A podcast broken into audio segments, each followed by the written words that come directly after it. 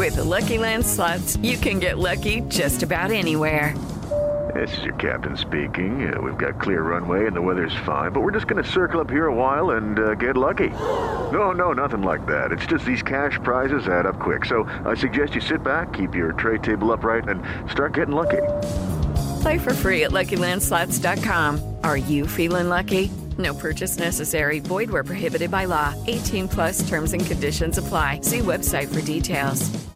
Stone Cold Locks. Give me a hell yeah! All roads lead to this. Stone Cold Locks of the Week. Your five day work week isn't complete without them. And you know what? Neither is mine. So let's recap. Last week, a hot start saw me 3 and 0 out of the gate, but I stumbled in the 4 o'clock window of those week 5 NFL games. 3 and 2 finish. I'll take it. Don't love it, but I will definitely take that every single week because that gets me where I need to be. Overall record on the year 2012 and 2 against the spread. That's a win percentage of 63%, 3% above the season long goal more games than I know what to do with this week. I pared it down to seven. I honestly think I could have gone larger than that, but these are the seven that I absolutely love. So here we go. Oregon plus three at Washington. Grab your popcorn. This one is going to be special. Two elite Heisman candidates going head to head in Michael Penix Jr. and Bo Nix. Picking a side here was not easy, but I knew I wanted action on this game, and Oregon is the play here. Oregon's been covering like a machine recently. 5 0 against the spread this season. They have a better O line. They have the better D line. They have the better run game. And the quarterbacks are similar enough to where I don't feel like I'm at a big disadvantage in that department, even though Oregon's on the road here. The thing I keep going back to is the fact that we haven't seen Michael Penix face real resistance yet this season, like he's going to face with this Oregon team.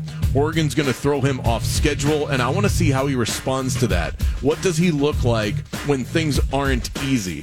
Oregon's only allowed one quarterback this year to throw for more than 150 yards. That defense is legit. You saw what they did to Colorado. Also, for what it's worth, game day has been at UW twice. The Huskies are 0 2 when game day shows up on their campus. Ducks quack plus three, lock it up. South Carolina minus two going up against the Florida Gators. This one's pretty simple here. SEC short home favorites when the teams are about even. I'm taking that every single time. The South Carolina defense is very weak. So if the Gators are able to win this game, that'll be the reason why. But nothing's going to make you look more competent as a defense than going up against road Graham Mertz. This Gators team is no good when they leave the swamp.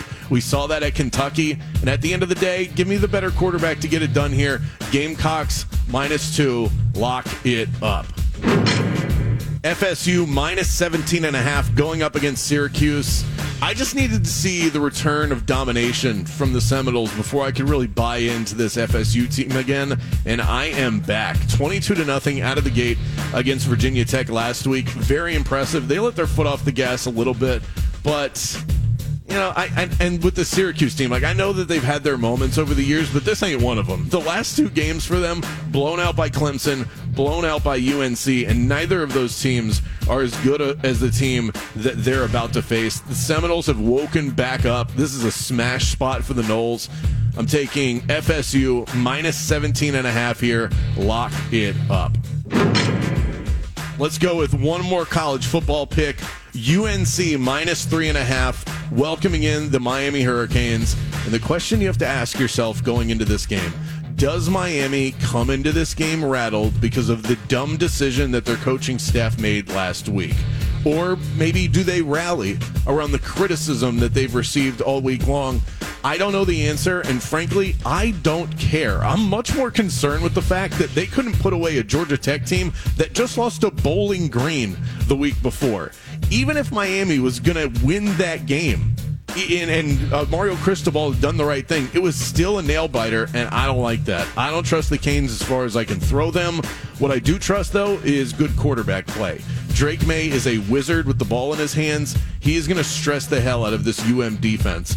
My favorite stat and the thing that I think really determines this game tomorrow, UNC ranks second in the nation in third down conversion rate. Miami ranks in the 60s against it. UNC is going to make big plays. They're going to convert third downs. They're going to get the win and the cover at home. Lock it up. Let's move over to the NFL. I'm going to go Bucks plus three at home against the Detroit Lions. Am I betting this game because of the creamsicles? No. Does it hurt? Also, no. I like Tampa in this spot. Detroit, probably the better team, but Tampa should match up really well against them, and fading Jared Goff outdoors is usually a good bet. Bucks come into this one off the bye. You got to like that. And they've got a chance to really take a stranglehold of their division with another win here. They basically lock up a playoff spot if they win this game. So this one is huge for Tampa. I think Detroit comes in a little bit fat and happy off of that 18 point win up against the Carolina Panthers at home last week. Some home cooking. Now they got to go on the road against the tough Bucks defense. Plus another major injury to that Lions secondary last week. Don't like that. If Baker can continue to play mistake free football, which he's been doing this year, that cover and the potential win is theirs for the taking. We're going Bucks plus three. Lock it up. These next two, you're going to have to plug your nose a bit.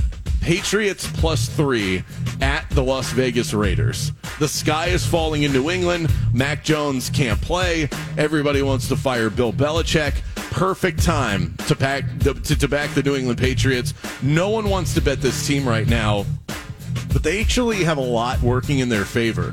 For one, they're one and four, but is it really that bleak? They've lost to the Dolphins, the Eagles, the Cowboys, and the Saints. That is a gauntlet. Most teams have not had to face that. Most teams would have a pretty bad record if they did. The Raiders are going to be the easiest matchup that they've had this season by a country mile. Plus, I love the fact that the Raiders won in prime time. They're on a short week. They're overinflated here uh, by the general public because it was a primetime win. Usually doesn't bode well the following week. And I think Bill has the upper hand here for a number of reasons. Legendary coaches tend to fare really well when going up against former assistants. Josh McDaniels is the assistant in this case, and Bill's former quarterback, who he knows pretty well, and Jimmy Garoppolo. A lot of things that point me in the direction of New England. Time for a big time bounce back for the lowly Patriots. Plus three, lock it up.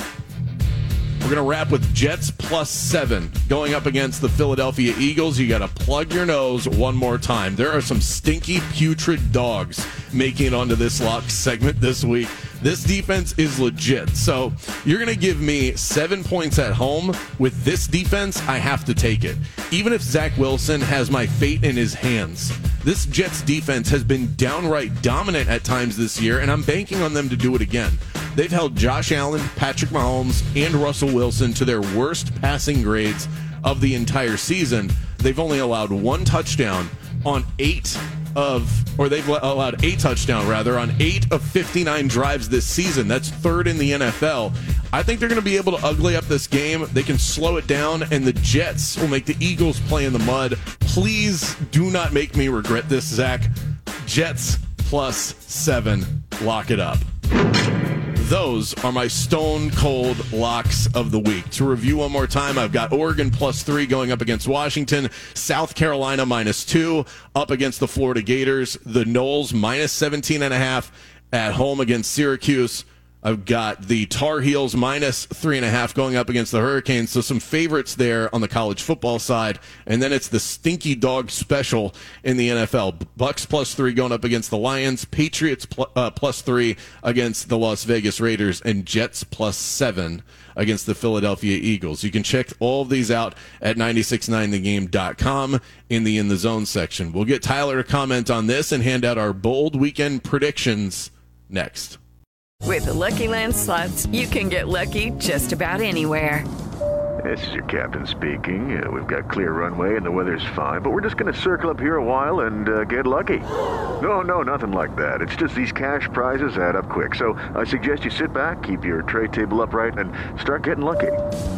Play for free at LuckyLandSlots.com. Are you feeling lucky? No purchase necessary. Void where prohibited by law. 18 plus terms and conditions apply. See website for details.